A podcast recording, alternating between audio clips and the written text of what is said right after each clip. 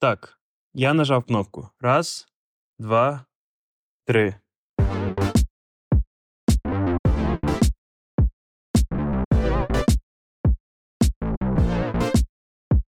Привіт, Олесь. Привіт, Сончик. Доброго ранку. Смачного Доброго сніданку. ранку. Сьогодні М, наш перший епізод, ням-ням. який ми записуємо, правда, зранку. І я тільки що поснідала. Ну, порівняно. Зараз вже перше, якщо що, майже Соня, в Україні. в Україні. Добре. Як твої Як справи? ти? В мене все супер. Я добре почуваюсь, тому що я зранку встав, випив кави і просто хороший день. Це добре, бачу у вас теж сонечко. Так. Прийшла осінь. Як ти? Добре, я насправді заходила додому і побачила, що мені прийшов якийсь пакунок.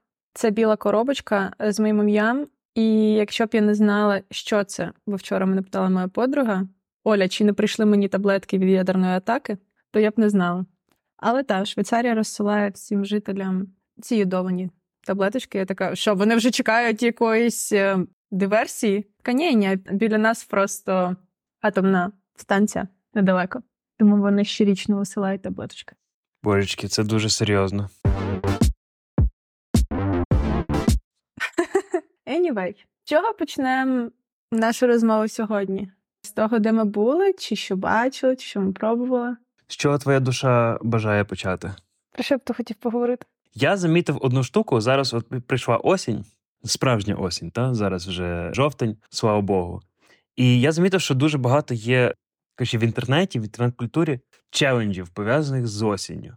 Перший челендж називається Sober October. Ти чув якось про таке? О, та в мене навіть подружка хотіла його зробити, і ми навіть говорили про це. Я їй вислала книжку про те, як кинути пити.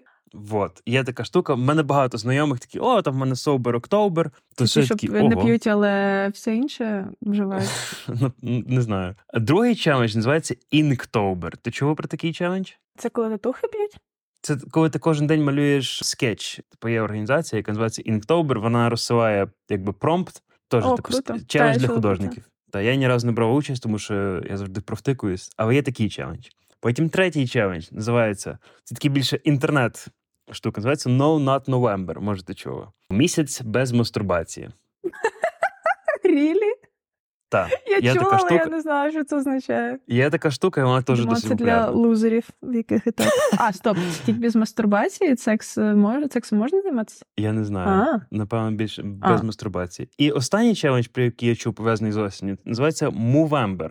Коли ти весь листопад відрощуєш Рухаєш. вуса. а, І а мені чому просто Movember? ну, типу, movement і November, не знаю. Це мені більше з якоюсь активністю пов'язано, ніж з вусами. Суть в тому, що чомусь якось ці челенджі пропадають на осінь. Може, якось людство саме собі старається сказати, що коли все стає сірим і нецікавим, то треба себе якось дисциплінувати. Розумієш, вам все пов'язано з, дисципліною і якимсь ритмом. Тебе нема такого, що прийшла осінь, і ти прям просто супер лейзі, тако. Бо в мене Ти говориш з людиною, яка перед кожним вереснем або кожен вересень вважає, що починається новий рік. Бо в мене це ще зі школи так залишилось. І насправді найактивніший період завжди на роботі, в навчанні припадає на осінь, і він якийсь такий передсвятковий завжди. Всім треба когось наймати, закривати проекти. Насправді, ми з тобою теж про це колись говорили. Що скоро сезон свят почнеться. Приходить осінь, починаються fairs.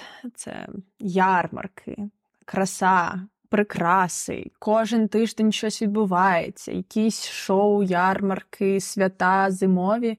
І так, чим тільки заходять ці тучі е, на землю, то люди починають активно їх розвіювати тим, що вони. Я не знаю, святкують, роблять челенджі. Ну, тут іще залишається, знаєш що? Залишається декілька місяців до Нового року. А для того, щоб новий рік почати або ввійти в новий рік щасливим, а не зайобаним, треба щось accomplished. І, звісно, чим ближче дедлайн, тим легше то робити. Бо в довгостроковій перспективі нам дуже важко на щось комітитись. Окей, тоді задай, задавай питання зі свого списочку, Соня. Перше питання, яке завжди ми один одному ставимо, це де ми були, що ми відвідували, де ти був цього місяця. Я цього місяця в мене був в мене були дуже насичені вихідні. Я був на двох конференціях в суботу і в неділю. Вони були просто протилежні одна одній по аудиторії і взагалі по сутності якісь. Перша це була конференція Україна майбутнього про бізнес, інвестиції, всяке таке. Вона проходила в Емілі Резорт, готель біля Львова. Можна, можна одну секундочку? Ну, неймінг це Неймінг. Це Ти маєш на увазі Емілі Резорт тобі не подобається? так. Я не можу, я знаю, наскільки це круте місце, але неймінг просто gives my respect points, just deducted. Погоджуюсь. Е, Назва, ну, яка різниця? Ти попадаєш, ти розумієш, що damn, son, це прям дуже, дуже дорого. Я вважаю, що різниця є особливо з такими великими проектами. Це я залишаюсь при своїй думці. Так, ну та, та, назва така собі. Погоджуюсь. Це був форум Україна майбутнього. Прям мега-мега такий дорогий івент, бізнесмени, всі такі дуже серйозні. Цікаво. А другий форум це був конференція, називається Дизаріум про дизайн на Фест Репабліку. І там збираються дизайнери, студенти, всі такі ля-ля-ля, весело, тобто зовсім зовсім інші. Було дуже цікаво ну, порівняти ці дві речі. Взагалі конференція цікава річ, коли ти наживо спілкуєшся, бо цього давно не було. Ковід плюс вторгнення це все забрало у нас багато часу для того, щоб ну, ми не можемо зараз не могли збиратися такими великими групами. Та й зараз це досить складно. Дуже цікава штука насправді. Я звернув увагу на що? Я звернув увагу на архітектуру. Я, звісно ж, не суперсильний бізнесмен. Мені було просто більше цікаво подивитися на людей і послухати, про що вони говорять на форумі інвестицій бізнесу і України майбутнього. Але я звернув увагу на декілька речей. По-перше, те, що як зараз взагалі відбувається з архітектурою в Україні, що мені справді подобається, що люди, які мають гроші, починають вимахуватись не тим, чим більший в кого будинок, і чим більше в кого не знаю, золота, а які європейські премії цей будинок виграє. Розумієш? Наприклад, був на форумі такий чоловік, якого звати Артур Міхтарян. Це бізнесмен. Він збудував в Києві такий великий проект, називається Тар'ян Тауерс. Супервисока будівля, дуже класно зроблена. І вона, їхній основний якби selling point був в тому, що вони виграли award міжнародний, називається European Property Award. Це прям пошана, та-та-та. Це перший український проект, який виграв цей award. Я приїжджаю на Емілі Резорт. Там біля нього будується якби житловий комплекс. Дуже класний рендер, дуже стильно зроблено, все дуже класно. І єдиний реально Будується такий... біля Емілі Резорт чи в Києві? Так, біля Емлі Резорт. В тому місці, де проходить форум. Будується житловий комплекс, і єдиний якби кричущий несмак, який я замітив, це величезна плашка, на якій пише, що цей проект виграв European Property Awards. Розумієш? Тобто люди, які мають гроші, вони починають вимахуватись, хто який класний award виграє. Розумієш, це спонукає їх хайрити як мінімум класних дизайнерів, класних архітекторів, щоб робити такі, знаєш, вигравати ці бейджики. Коротше, цікаво, цікаво. А найсмішніше в цьому в цьому це що це я нічого не знаю ні про цей резорт, ні про ці проекти. Але як, як лю- людина зі сторони, я навіть не була ніколи в Емілі Резорті, тільки чула відгуки. Все ахіренно, все топ-топ, вищий клас, і таке враження складається, що власник наняв е, дуже круту команду е, людей, довірився їм, але сказав в кінці, але неймінг я роблю сам. Може бути, може бути. Ну, там є контроверсії різні, але я в них не хочу вдаватись. Можу просто сказати, що це дуже якісно зроблено. Коротше, я був вражений. Ти просто виїжджаєш на пару кілометрів від Львова і попадаєш в якусь казку максимально. Вау! Добре, цікаво. Друга конференція називається Дезаріум. Я попав на лекцію. Лекція Тєрі Брунфаут його звати Base Design. Я був просто вражений з того, наскільки людина вміє розказувати свою, свою інформацію. Так? Я за ці, два, за ці два дня був на багатьох виступах.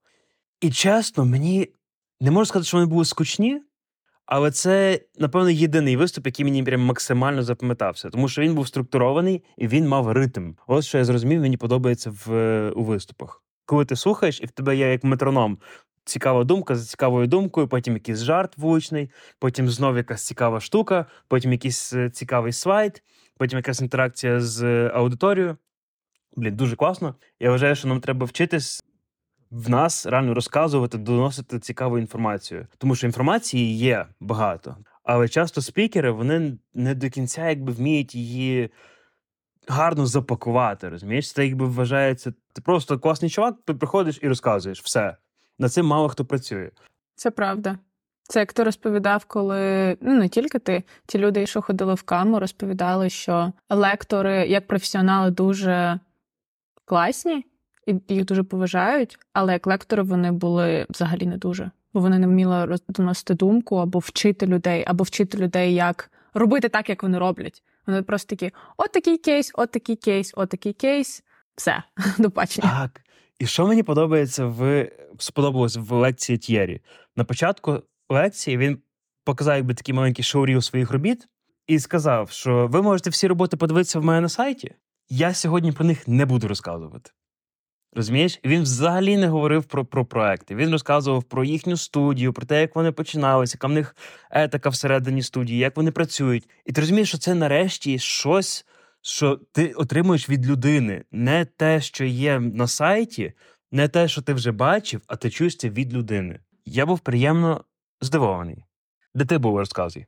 Хотіла тільки що знайти ім'я лектора, який був в нас в університеті, і сказати, що найскучніша лекція, одна з найскучніших лекцій, які в мене була за останній рік, це була лекція від чувака, який дуже відомий на просторах спекулятив дизайну, його проектами. І це мав бути воркшоп. І воркшоп це навіть не лекція. Ти маєш приходити і вчити людей. А він ну та має бути пар, е, партія, в якій ти розповідаєш якусь теорію або даєш якісь вводні дані, а потім ти маєш працювати зі студентами. Він просто розповів про свої проекти. Він просто відкрив в нього не було презентації, просто відкрив сайт, поклікав на свої проекти. Розповів, який він класний, при тому, що люди, які приходять до нього на лекцію, вже можуть клікнути на його сайт і резюме і подивитись, і через те вони приходять. Він просто розказав про свої проекти і все. Він сказав, якщо щось цікаве, то питайте. Я потім давала фідбек і сказала, що це просто я не знаю, для мене це неповага до аудиторії. Це дуже pretentious. Ви мене хотіли, давайте питайте. І його більше не кликали до нас.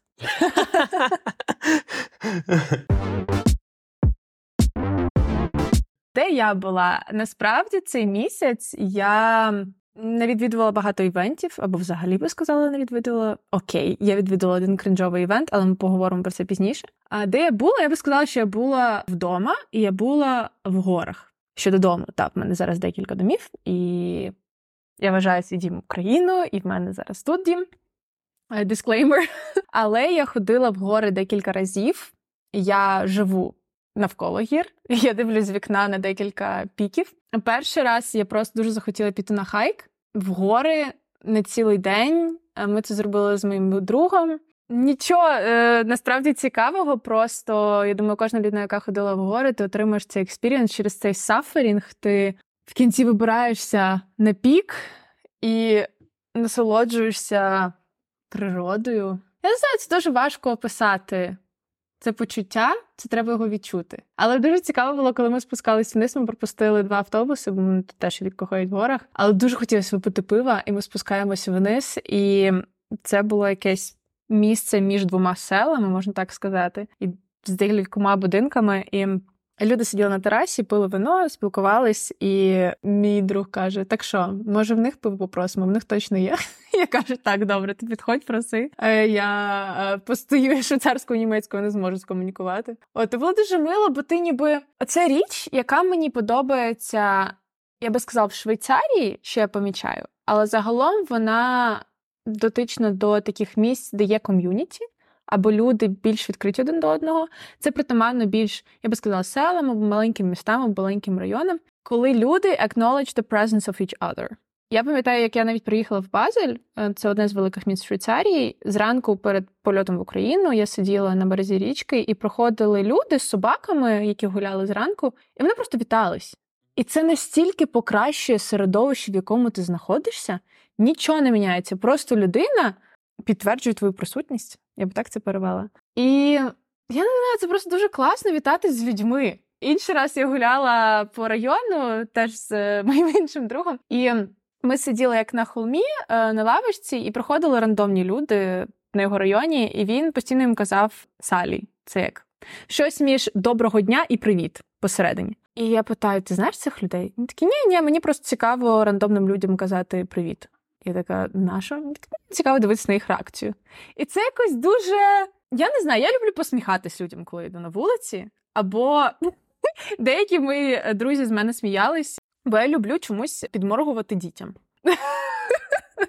І я не знаю, я дивлюсь на дітей, і мені, якщо вони на мене дивляться і посміхаються, я люблю підморгувати у відповідь. Але так. Щодо гір, потім я вирішила піти в похід сама. Насправді не так багато людей це роблять, бо мені декілька моїх знайомих казали, блін, такий приклад, хочеш піти ще в гори там сама, ти не перший раз ходила. Для мене ще це зарано, я не можу. І в мене питання, чому? Я розумію, що вони не можуть не через те, що їм треба не знаю, думати про спорядження чи ще про щось. Їм стрьомно бути наодинці з собою. Особливо, коли ти в гори йдеш, ти не відволікаєшся на телефон, на якісь гаджети. Та ти можеш слухати музику, але насправді мені прям круто було йти тиші. І ти йдеш, і ти наодинці зі своїми думками.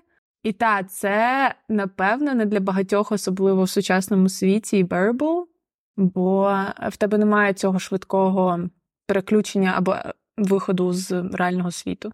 І це насправді тема, яку я досліджую в своїй магістерській роботі. І коли я проводила декілька експериментів, то основна проблема, яка була в людей, або страх, я би навіть сказала, це те, що коли в тебе немає поруч гаджетів, в тебе немає виходу з реального світу. І тоді ти залишаєшся наодинці, і багатьох це лякає. Та, я розумію тебе дуже добре, насправді, бо я багато часу проводжу сам. Я багато часу проводжу сам, і є ця штука, що телефон завжди біля тебе. Якщо щось, ти знаєш, що ти можеш зайти, поцокати, і ти і ти вже знаєш, не залишаєшся сам, самим. Це одного разу була повітряна тривога, і я я завжди сиджу там, щось цикую в телефоні, читаю, дивлюсь або граю якусь гру. Один раз я вирішив просто все відкласти і побути в тиші, посидіти самому в тиші. І це насправді складно. Це складно, коли ти сидиш, тиша, напруга, ти тільки чуєш, не знаю, якісь рандомні звуки, там як сусід зливає знаєш, воду в туалеті. Це треба бути другом самим собою. Я насправді за багато часу зрозуміла, що я в гармонії з собою, коли я залишаюся сама собою, я нікуди не хочу від себе бігти. Я не хочу, в мене немає такої жорсткої нав'язливої потреби бачити з людьми або щось робити. Я можу дозволити собі бути з собою. У нас є також одне з питань, про які ми часто говоримо, що ми спробували за останній час. І я спробувала, це сталося поступово, проводити ранок без телефону або без будь-якого доступу в інтернет. Я просто просиналась, і я нічого не брала в руки. Я починала ранок з собою, зі своїми думками, не з тим, що в мене пушило з іншого світу. Я готувала в тиші, я почала готувати в тиші, і це якийсь зовсім інший experience через те, що ти просто сприймаєш якось те, що ти робиш по-іншому. Я не така роздратована стала. При тому, що коли я постійно слухаю подкаст на фоні або музику, або з кимось спілкуюсь, я постійно якась нервова. А тут я прям в якійсь гармонії, і я така окей, стільки часу з'являється. Це був один з моїх експериментів. Тому, якщо ви хочете, можете спробувати перші півгодини провести без телефону, і все якось дуже швидко встигається. Що ти спробував, може, цього місця нового? Уф, я записався в зал. Спортивний. І не просто в спортивний зал. Самий е, можна матюкатись? Пиздати. Самий ахуєнний спортивний зал, який є у Львові. Я вирішив просто, що в мене така штука. Я люблю спорт, але мене. Я, наприклад, ходжу в спортлайф, так, коли, то мене завжди відволікає музика, реклама, люди, шум, просто шум. Це все. Я дуже людина, яка сильно сприймає такі речі, як звуки. Та? Звуки, музика, картинки. Я дуже багато проводжу часу в якомусь просторі, просто споживання візуальної, музичної інформації. Я дуже до цього сприятливий. Так от, я пішов в зал, який в мене прямо біля мого дому. Називається Ні, Олесь, ми не можемо називати імена, бо в нас не оплачена інтеграція. Добре. Ми запікаємо. суть в цьому. Суть в чому. Це просто от бліс, знаєш, якщо перекласти українською, просто тиша. Ти заходиш, тихесенька музика, дуже спокійно, немає ні одної картинки, все обшито деревом, все гарнесеньке, акуратненьке. Я розумію, що я почуваю себе спокійно, мене нічого не відволікає. Дуже класна річ. Але все рівно, я думав, що я буду ходити, прям ходити. Все рівно я ходжу не дуже часто тепер. А коли в тебе закінчується абонемент? Я взяв на місяць. Я вирішив, що це занадто дорого, і я не дозволю собі йти в наступне місце, тому що це, це занадто. Чувак, це занадто. Будь ласка, один раз собі спробувати ок. Але це цікавий experience. Зовсім інші люди ходять, в Sport Life, зовсім інший вайб. І я розумію, що для мене хороший зал це той, в якому ти можеш бути без навушників. Mm, Знаєш? це гарний опис. Тому що музика, яку грають в спортзалах, переважно це просто можна вмерти, чесно. Особливо для людини, яка любить музику. До речі, ми вже почали говорити про музику. Можемо поговорити про те, що ми слухали, але перед тим я би хотіла сказати, наскільки це важливо, бо вчора в мене була дуже цікава бесіда з моєю подругою. Ми говорили про відносини. Е, Вона почала зустрічатися зі своїм хлопцем десь рік тому, і зараз в неї період, в якому вона почала себе дуже дивно почувати. В чому штука? Вона каже: Сонь, знаєш що? Я почала розуміти, що все, що я відкриваю зараз в своєму світі, приходить від мого хлопця. Музика, яку він слухає, фільми, які він дивиться, те, що він робить. Вона каже: мені здається, я почала втрати себе, і я почала на себе дуже злитись, і на нього теж. Через те, що я додаю постійно пісні, що він ставить. Я там подивилася якийсь фільм, зацікавилась режисером. Я теж подивилася якісь відео, які з цим пов'язані, і ніби я почала втрачати себе. І ми почали розвивати цю думку, і я згадала насправді, як коли ми почали з тобою зустрічатись. Мені аж дивно казати, скільки років тому. В мене було те саме. І вона питає: так, може, в тебе таке було? І я себе настільки впізнала, бо ти поринаєш світ іншої людини. Ти бачиш це тільки зі своєї сторони. Інша людина може відчувати те саме, але ті речі, які вона відкриває, для тебе вони дуже звичні, ти це не бачиш. І тому я пам'ятаю, як навіть ми просто зустрічались, і я казала тобі: включай музику. Бо ти ж краще шариш. І ці речі, які ніби твій партнер або партнерка знають краще, або ти думаєш, що вони в цьому більше шарять, ти завжди дозволяєш ним тебе таким чином навчати або відкривати цей світ. Знаєш, я згадав теж про одну річ. Я з тобою перше погоджуюсь. Маю point. Мене часто запитують, як ви з Сонією на відстані, як вам ваші відносини? Я відповідаю: складно, але це челендж, це випробування, яке ми проходимо разом, і через це ми стаємо ближче. Я розумію, що це дуже цікава річ, це дуже цікавий experience. І чому? По-перше, ми взагалі ці всі п'ять років, які ми разом ми проводили дуже разом разом. Та ми дуже часто з тобою. Ми жили з тобою період довгий разом. Все ділили на двох, бачились часто. Тобто, ну Ну, ти зараз ти так кажеш. Насправді у нас були періоди, коли ми жили окремо, Були, ти жив в іншому місці півроку. Але суть в чому? Зараз я розумію, що я живу сам, ти живеш сама. І я тепер нарешті розумію, що мені подобається. Як мені подобається, щоб е, на кухні, де лежать якісь стаканчики, як я люблю снідати, яку я люблю слухати музику зранку. Розумієш? А ти дізнаєшся про себе. І тепер нарешті можемо обмінюватись і казати, що хто хоче. Бо, от припустимо, приклад, ми почали наші відносини, зустрічаємося, і такі, що ти хочеш їсти? Я не знаю, я буду їсти те, що ти хочеш. А ти що Ні, зі хочеш? мною такої проблеми точно не було, я завжди знала, що я хотіла. Чи, зачекай, дай я договорю свою думку. Це може бути будь-що: фільм, пісня, будь-що. Я хочу то, що ти, а ти хочеш то, що я. І суть в тому, що в кінці кінців виходить, що одна людина хоче те, що друга, а друга людина хоче то, що перша. І в кінці кінців ні одна з двох людей не отримує те, що вона хоче. І виходить якісь, типу, посередниці, знаєш? Наприклад, я не хочу піцу, я хочу суп. Але я візьму те, що ти хочеш. А я не хочу суп, хочу піцу. Я візьму те, що ти хочеш. Ми беремо суші, і ніхто не задоволений, розумієш? Зато тепер я знаю, що я хочу піцу. Я кажу, Соня, я хочу піцу. І ти така, блін, я хочу суп. Ну окей, якщо ти впевнений, що ця піца класна, давай її з'їмо.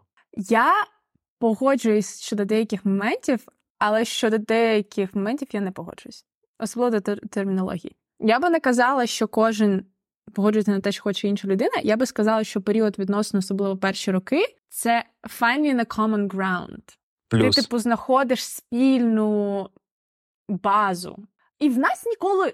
Окей, може, я людина, яка постійно каже, що вона хоче, але мені здавалося, що в нас ніколи не було такого, що ми там настільки притиралися, що е, там погоджувалися на один одного штуки, і жодна зі сторін не отримала, чого вона хоче. Ти просто це, напевно, не звертала на це увагу, не замічала, але таке було. Не знаю. Ну, я ніколи не вважала себе обділеною, я би так сказала. Але ми Я зараз було і для мене це дуже поінт великий. Але в інших випадках, там з фільмами, з музикою, це так, це правда. Я би хотіла закінчити свою історію. Ми далі продовжили розвивати цю думку і спілкуватись, і я просто намагалась зрозуміти і проаналізувати ці всі п'ять років, як змінювалися наші відносини, або які були хвилі. І спочатку так, це finding the common ground, immersing into the world of each other. Далі оцей момент буває критичний, як в неї зараз, коли ти такий так, стоп, а про що я? І в мене теж це було і саме з музикою, бо я пам'ятаю, як 4 роки тому я тобі подзвонила, сказала, я їду в Карпати. І ти такий, з ким? Кажу, сама.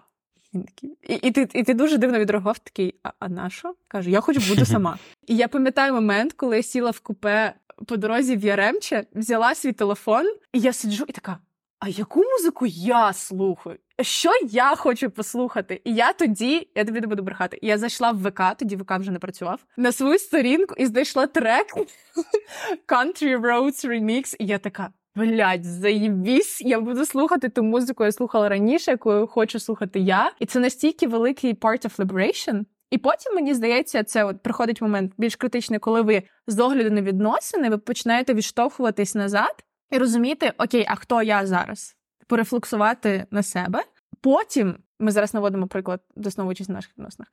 Потім є якийсь знову об'єднуючий період. Коли ви живете разом, це інші аспекти кордонів. І ну, в нас так, що ми роз'їхались. Я пам'ятаю, як перший раз, коли я жила тут перший місяць, перші тижні, я така, я ніколи не жила одна. І ти мені кажеш, Сонь, ти жила 4 роки спочатку у Львові, перед тим як ми приїхали до Києва. Я така, блін, я забула. Я забула, як це жити самою. От, і та зараз я знаю, як мені подобається, що мені подобається. І потім приходить момент, коли ти не хочеш змінити людину або навчити її чомусь.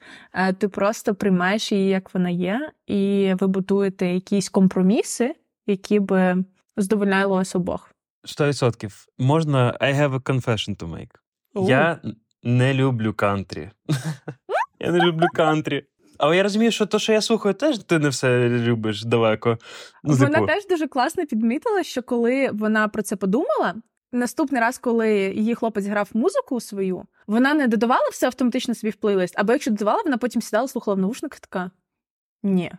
Це мені насправді не подобається. Оце ніби От. bliss of being in love проходить. Та, є ж ця штука, коли типу, ти кажеш, включи музику, і я такий, блін, яку включити музику, щоб вона сподобалась Соні, розумієш? Хоча я люблю якісь там face melting, е, bass, jungle, розумієш? Та, А і ще дуже джаз. дуже дуже важливий момент не тільки про відносини. Загалом про нашу культуру спілкування. Це зараз ми підемо в іншу сторону, але те, е, що я дуже для себе усвідомила на перших початках будь-яких відносин професійних, дружніх, романтичних. Ти хочеш казатись кращою версією себе. Ну так в соціумі працює. І я пам'ятаю, як я пішла в той момент на роботу. Шатаут Навік. І я почала зустрічатися з тобою, і в мене був період, коли я дуже багато отримувала впливу з оточення. Бо ви ж були типу класними ребятами, які все шарите.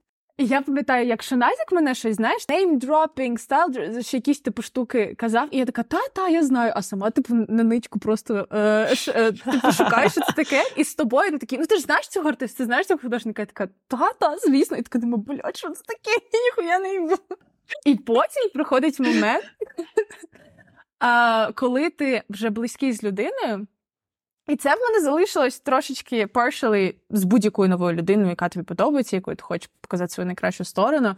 Там не знаю, з одним моїм другом я така, та, та, я знаю цю, цю соціологічну теорію. Там з подруг, там з Олею, я така, та, звісно, я знаю цей бренд. І приходить момент, коли ти вже на хороших, на хорошій базі з цією людиною, і ти такий, хм, я не знаю. І це цей момент of liberation. Так. Розкажи, ні, я не знаю, розкажи. І для мене я завжди розумію в цей момент, що я себе дуже круто почуваю. Так, і людині хочеться розказати тобі, і у вас включається якийсь конект, і ви починаєте говорити про це. Розумієш? Тому краще сказати: О, я цього не знаю. Розкажи. І, виходячи з цієї думки, нещодавно в мене була сесія з моїм терапевтом, і я дуже сильно запарила щодо свого майбутнього. Я дуже багато говорила про свої якісь зйоби, і ми почали говорити про роботу і про експертів. І я навела якраз цей приклад з тим, кого я вважаю експертами, і як взагалі протягом життя якось розрушались. Руйнувались ми якийсь образ, там спочатку батьки, коли кажуть, що вони щось не знають, потім вчитель твій каже, що він щось не знає. Ти такий, як це? Я пам'ятаю, була вчителька в моїй старшій школі з англійської літератури. Ми читали Повелітель мух. I'm sorry. The Lord of the Flies. Я, я не пам'ятаю. І там були якісь фігуративні метафори, і я кажу: а оце означає це? А вона на мене дивиться каже: Я не знаю. І в мене спочатку був крах, і така, як ви можете нас вчити, якщо ви не знаєте? І наступне, що вона сказала: але наступного разу я почитаю і тобі розкажу, і ми це можемо обговорити. І в цей момент це настільки проста штука, але в мене відкрився якийсь новий світ сприйняття. І я тоді подумала, що капець, це насправді набагато краще, ніж ці всі вчителі, які вдавали, що вони все знають, або затикали тобі рота, коли ти здавав питання. Незручні, можна так сказати. Point на рахунок твоєї вчительки дуже хороший. Це те, що мистецтво, хороше мистецтво, має бути трішки розмитим. Воно не має щось конкретно означати. Розумієш? Що сказав мистецтво- автор? Так, що сказав автор? Автор, коли робить, він не думає, він просто робить, а потім описує, розумієш? Потім інші описують за нього. Ambiguity. Українською я не знаю, як сказати це слово. Та, просто знаєш, видно, коли є хороше, е, коли є погане мистецтво, окей, не те, що погане, таке, яке прям говорить тобі в лоб, ти розумієш, що от автор хотів сказати конкретно ось це. Він не Так. дає тобі розмаху. Ти Це Думаєш, скучно. Ну окей, бо це, це не мистецтво тоді, яке може, на яке ти можеш дивитися роками, розумієш? Та, бо не знаю, посмішка Моналізи досі викликає питання, бо ніхто не знає, що вона. Ну, я наводжу дуже по приклад, але ти розумієш, про що я. Бо якщо б там було написано. О, ні, я не буду все розповідати, це дуже довго буде. Просто Так. приклад ро- хорошої роботи. В мене є, купив собі роботу Володимира Лободи. Була вистав, виставка в е, Ягавереї. Ми разом з тобою купляли її, Соня. Постер, підписаний, перепрошую, підписаний постер. Це вже плюс. Вона в мене стоїть. Е, Робота називається Лицарі. Вона в мене стоїть в туалеті, вона в мене стоїть в ванній кімнаті. Тому що в мене немає більше місця, де її поставити, тому що в мене не можна робити дірки в стінах, блін. Так от, я неї дивлюсь кожного ранку, і, і, і кожен раз для мене щось нове відкривається. Кожного разу. І я думаю, блін, перша річ, яку я з собою візьму на будь-яку квартиру, на яку я буду з'їжджати, це ця робота. Тому що вона. А що до роботи, яка стоїть в тебе на кухні, я перепрошую. А, та робота, яку ти намалювала, звичайно, Соня, я її обожнюю. Чесно. Вона настільки щира. От теж плюс. Людина, яка має, яка розумна, має потенціал, має смак, але не має художньої освіти, та? Що в неї з-під пензля виходить, це щира робота, яка говорить багато речей одночасно. Розумієш? Угу. Коли ми говорили з моєю терапевткою, то ми дійшли взагалі до орієнтирів професійних. І я кажу чесно, оці всі експерти та професіонали, які зараз існують, вони часто для мене не вони для мене не є орієнтиром, на який я хочу рівнятись. І ми там є такі як методи психології, коли ти доводиш це все до максимуму. І вона питає: ну, якщо чого ти боїшся? Каже: ну я боюсь взагалі, що я всім все розповідаю, щось я роблю, а потім всі дізнаються, що я всім брешу, бо нічого не знаю. Ну, оцей syndrome. ем, Класичний. Think. Да, ми потім почали говорити про експертів. Я кажу, ні, насправді я дуже поважаю людей, які кажуть, що вони не знають, і вони готові змінюватись постійно. Вони дуже flexible and fluid. А є оці протилежності rigid and like know everything, know all of the knowledge experts, які with the emergence of AI, they're just lost. They want to reject all of the technology and everything on all of the change. І я потім почала думати про те, що дуже великий якийсь корич ти маєш мати для себе, аби визнати, що ти хтось без якоїсь освіти. Я не знаю, тому поговорили про картини. Я вчора сиділа і ґрунтувала полотно, бо я пішла на воркшоп з того, як зробити полотно з нуля. І я його ґрунтую і думаю, блін, як я хочу намалювати щось. І я стою в лабораторії в дизайн школі, і я думаю про те, що окей, пройшов рік, як я тут вчусь, і я дійсно можу називати себе дизайнеркою. Але раніше, просто стоючи перед цим полотном, я би думала, як я взагалі можу собі дозволити пензликом торкатись полотна, якщо в мене немає художньої освіти. І, і для мене це вчора, напевно, був дуже важливий момент цього звільнення від цих стигм, які в мене є. Я дуже вільна, і в мене дуже багато думок, але воно все одно підсвідомо залишалось, і я прям дуже довго думала: я не можу бути дизайнером, я не дизайнерка, я не можу бути художницею, я не художниця. І це все, оці лейбли для мене взагалі зараз не важливі. Бо люди, які хочуть щось робити, вони роблять це, беруть з інших сфер, вносять своє. І художник, оці файн для мене ці fine arts, fine arts students, Я така, боже, ребята, ви іноді настільки заточені на своє ремесло, що ви навіть не можете відкрити шори. Маю point про impostor syndrome. Давай. Дві думки. Перше, я за останні це було в п'ятницю. Я в п'ятницю відвідував виставку. Виставка художниці. Вона себе не називає художницею, але в неї дуже круті роботи. І звати Юлія Щукіна. Її роботи це просто надзвичайно, надзвичайно трудомісткий якби, продукт. Вона може сидіти рік над роботою. Це дуже дуже акуратні графічні роботи надзвичайної якості. Просто вау. Але вона реально дуже соромиться, дуже сором'язлива. Як вона розказала про свою виставку? Вона виставила сторіс, сказала: в мене буде виставка, заходьте. Сторіс пропала. Я такий, блін, треба знайти знову її. Наступний день вона знову написала сторіс. Типу, що от заходьте, така-то, така-то година, там-то, там-то. Я зробив принтскрін, запланував, прийшов. І я розумію, що я не знаю, як попасти в, ну, в приміщення. Тому що там немає посилання, немає як зайти. Є просто текстом написано, як називається студія. Це там на героїв УПА, десь е, в цих всіх лабіринтах. Та там часто важко щось знайти. Я мав заходити в інстаграм, шукати цю студію, шукати в них, як зайти, зайти всередину. І тоді я попав на виставку. Виставка прекрасної роботи надзвичайні. Але людина соромиться, вона не розказує, вона я десь там. Та що, якщо це за та я. Угу.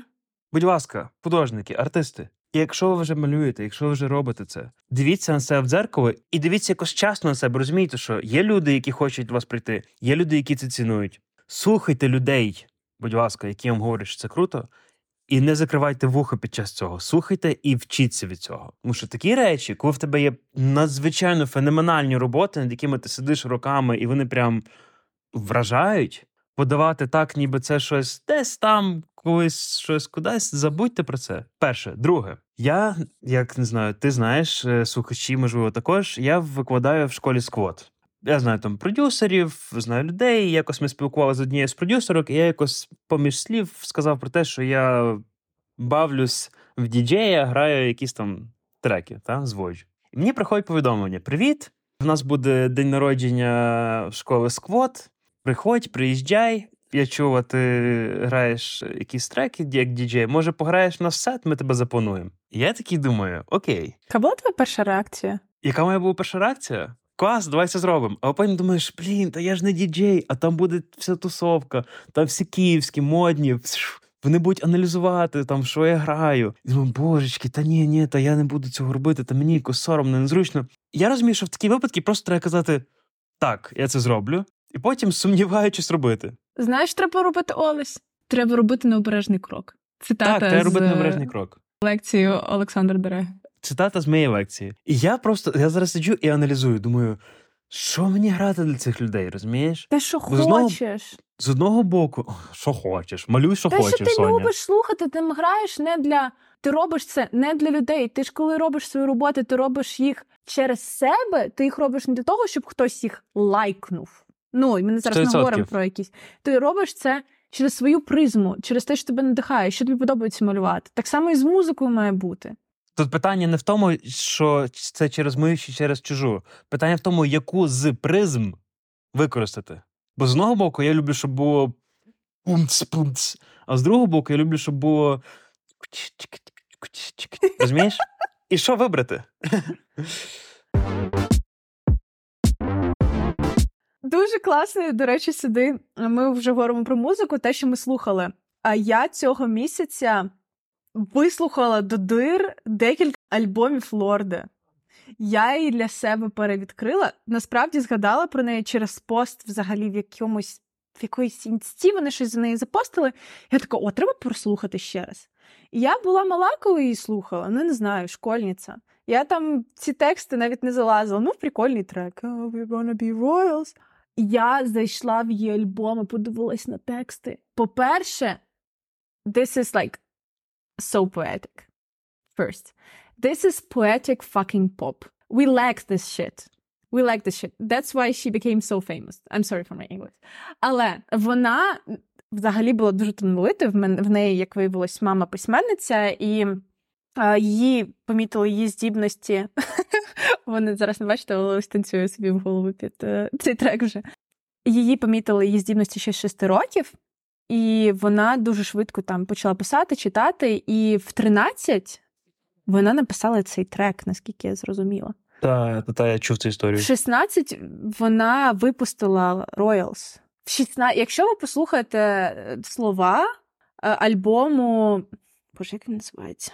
Youngblood? Ні, може так. Це піздець. І потім я слухала інший альбом Solar Power, який має взагалі інший настрій. І там теж вже вона перевикупає інші матерії. І я така, боже, і вона настільки круто реагує на якісь такі сатл речі, які є в нашому, нашому житті.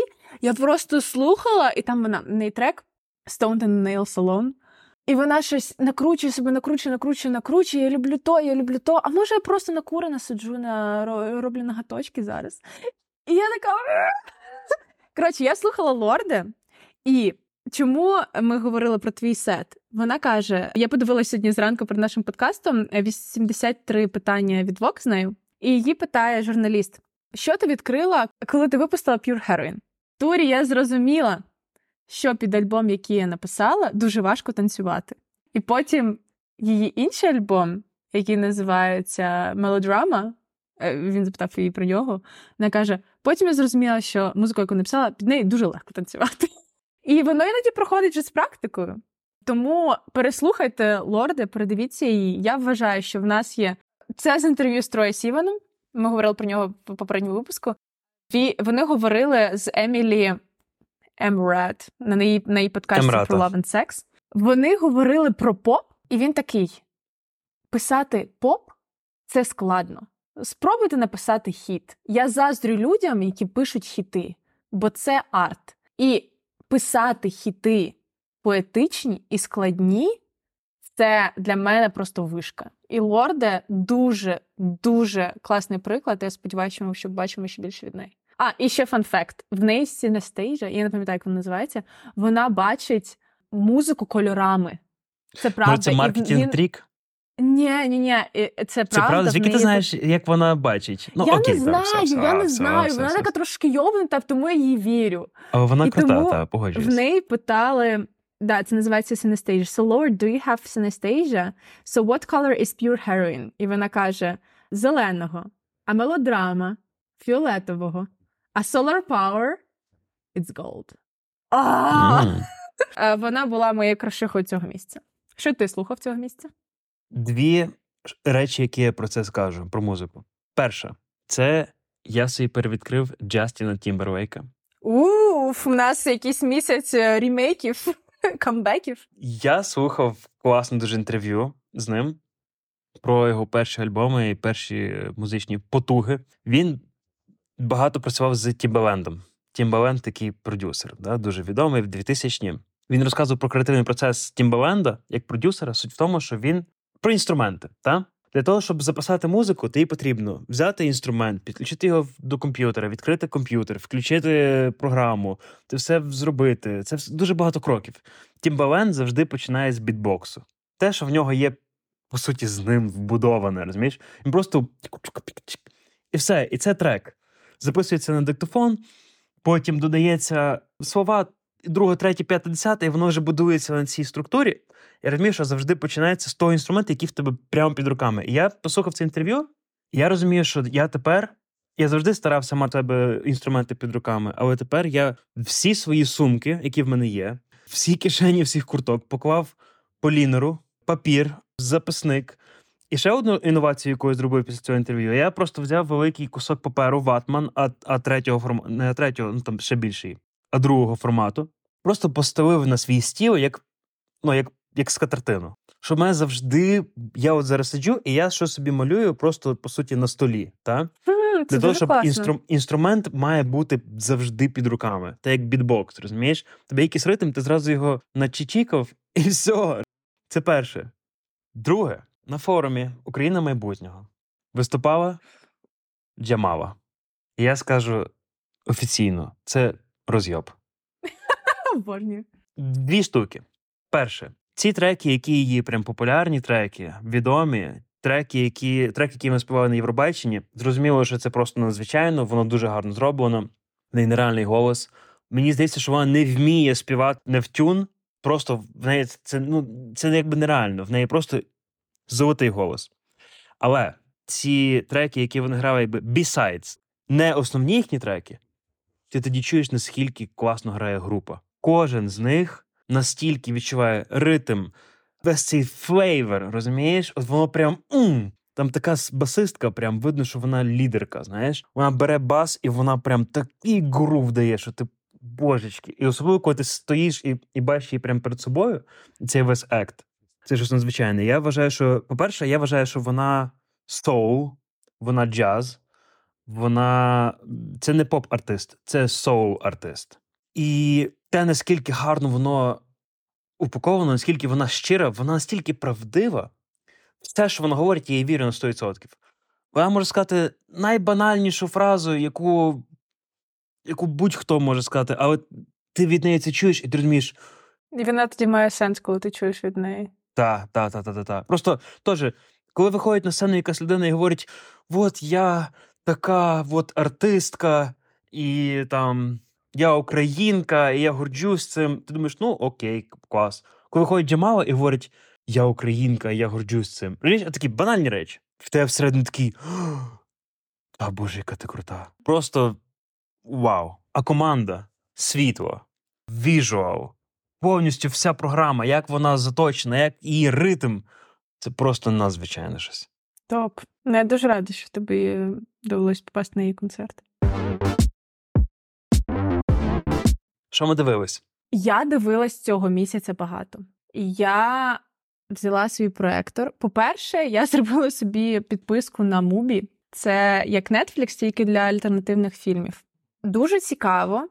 Там показуються фільми, які ви не побачите в кіно. Ви, скоріше за все, їх можете побачити на фестивалях. Мені цей сервіс порадила моя подруга Аліна, яка попає по кіно. Шатаут Аліні. І для неї це не спрацювало, бо вона просто має підписку і ходить в Амстердамі на всі скринінги. Мені воно зайшло.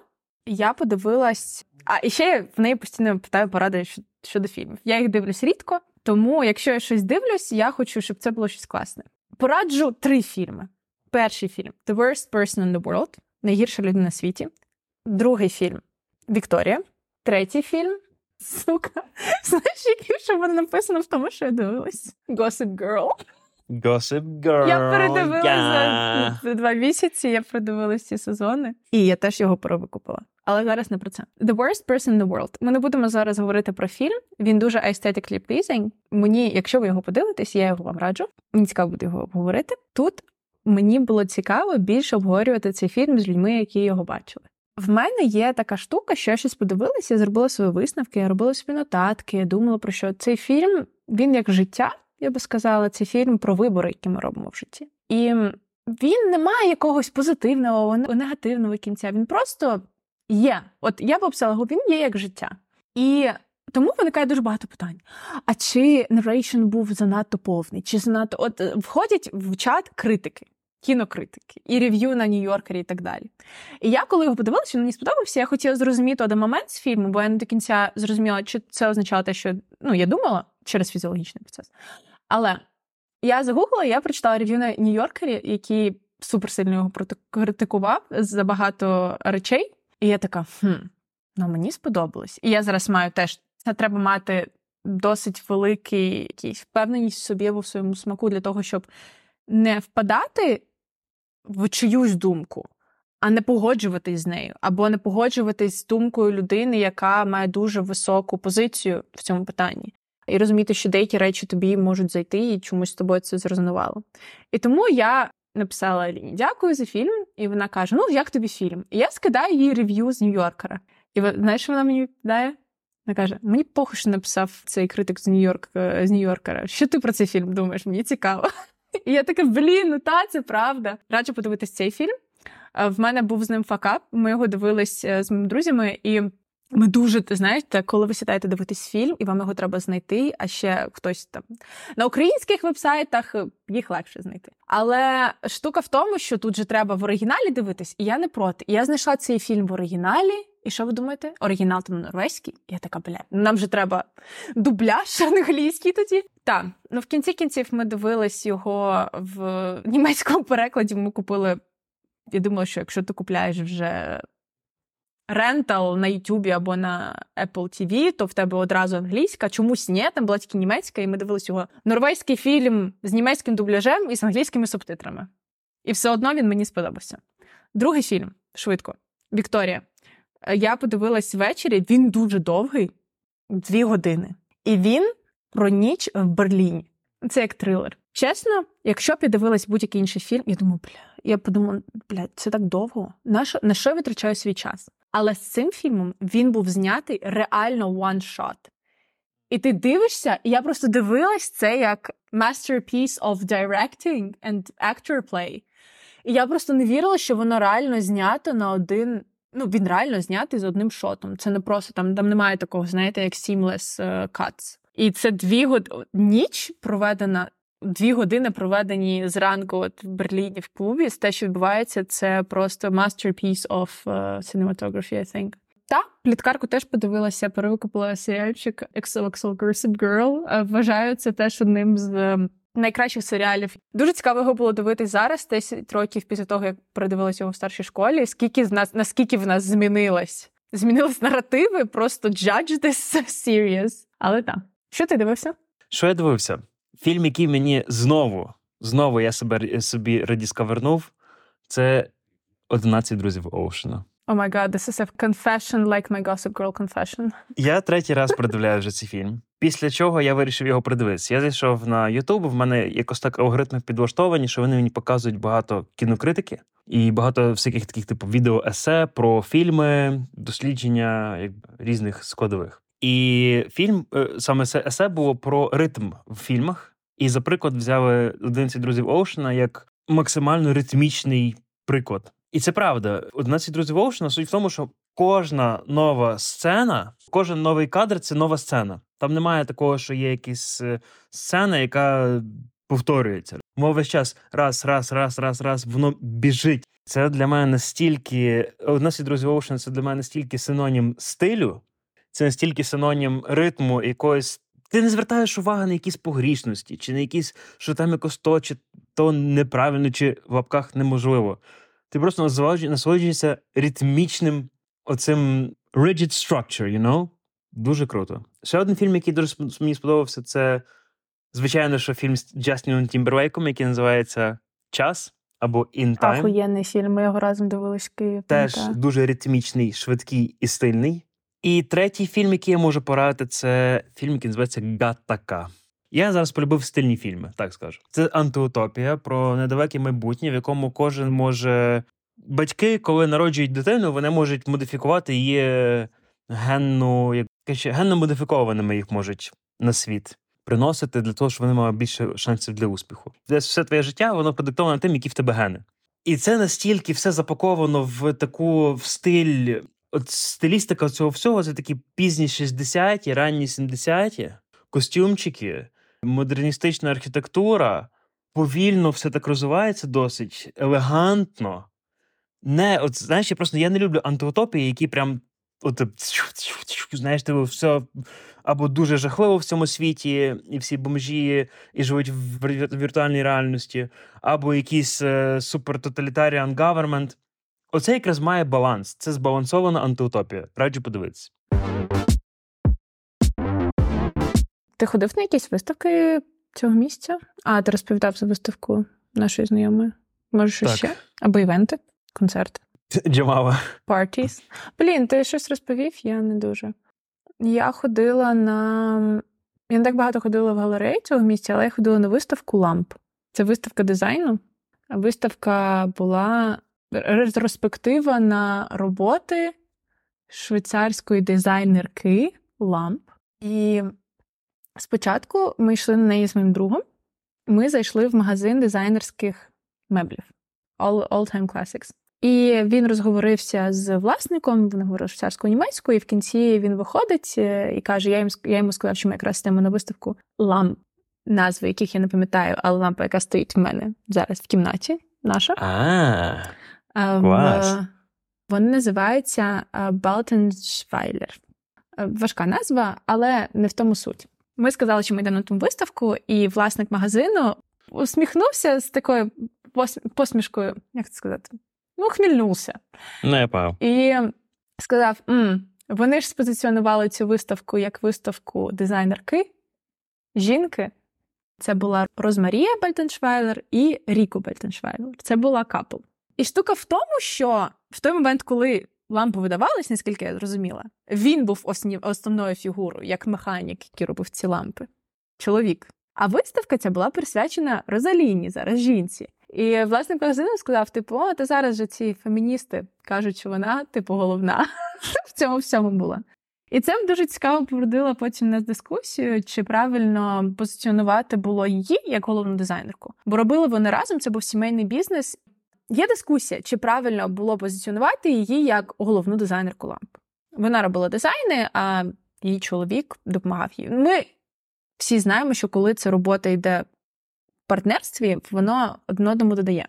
Я б сказала, що правильно, бо жінок дуже довго ставили на друге місце. І я думаю, що в 60-х роках, коли були популярні їх лампи, її чоловік був головним в їх партнерстві. І зараз позиціонувалося так. Дуже класна виставка ламп. Дуже гарно. Я рідко ходжу на виставки дизайну, хочу робити це більше. І так, дизайн is a piece of art. Може, є щось, що ти дізнався цього місця цікаве? Про себе чи загалом? Ні. Добре. Я хотів обговорити статтю, Яку? яку ми двоє прочитали від журналу The Cut про Modern Etiquette. Хотів спочатку сказати про статтю. Мені дуже сподобалась стаття на сайті, який називається The Cut, про е, якби 101, 101 правило нового етикету. Мені сподобалось, тому що воно мені перегукнулося зі статтею, яку я читав, коли мені було 20 років, мені здається, яка була на сайті Vice про. Типу, там теж було 100 правил домашньої вечірки. Rules of a house party. Ти розумієш, про що воно? Воно таке молодіжне, воно там хто купляє алкоголь, як себе поводити, в, коли ти приходиш на вечірку до когось чужого і так далі. Тому подібне. Воно мені тоді зрезонувало, коли мені було 20. Зараз зі мною зрезонувала така сама стаття, але вже типу про доросле.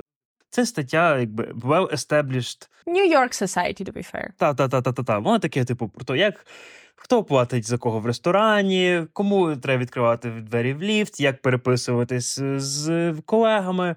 Дуже фан, дуже цікаво, смішно, насправді, моментами. І зі мною зрозуміло, раджу дуже прочитати. Прям great piece of entertainment. Посиланнячко на всі ресурси, які ми робимо, ви завжди можете знайти в коментарях до подкасту на платформі, на якій ви його слухаєте, або в телеграм-каналі Сонін Дам. Як тобі стаття? Давай, скажи мені якісь поінти, які тебе, які ти тобі зрезонували. Я це сказала про свій телеграм-канал, бо туди я додавала шість своїх улюблених, навіть 10. Смішно було в тому, що паралельно з цим я проводила далі інтерв'ю щодо мого магістерського проекту. І я просила скріни людей, в яких я робила інтерв'ю, з їх скрінтайм. І моя подруга Аліна якраз витратила 2 чи 3 години на те, щоб все прочитати. Вона прям читала це в заходами, їй дуже зайшло. Я не з усім було погоджувалась, і це нормально, я вважаю.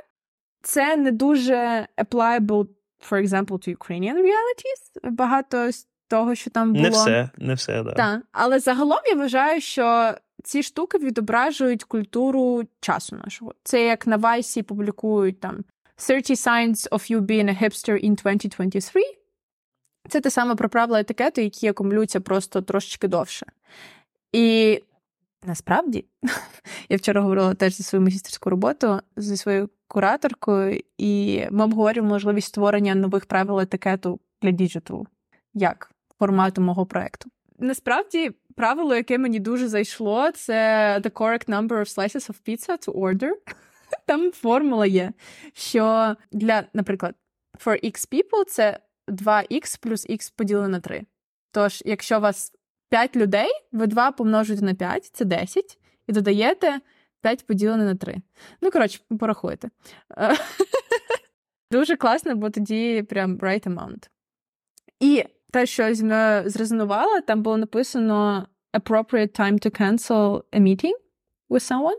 Якщо у вас запланована зустріч, це завжди ок спонтанно її відмінити до двох, до другої години вечора. Угу. До другої години дня. До другої години дня, тому що тоді в людини ще буде достатньо часу знайти когось, з ким піти на вечерю Погоджуюсь. ем, ввечері.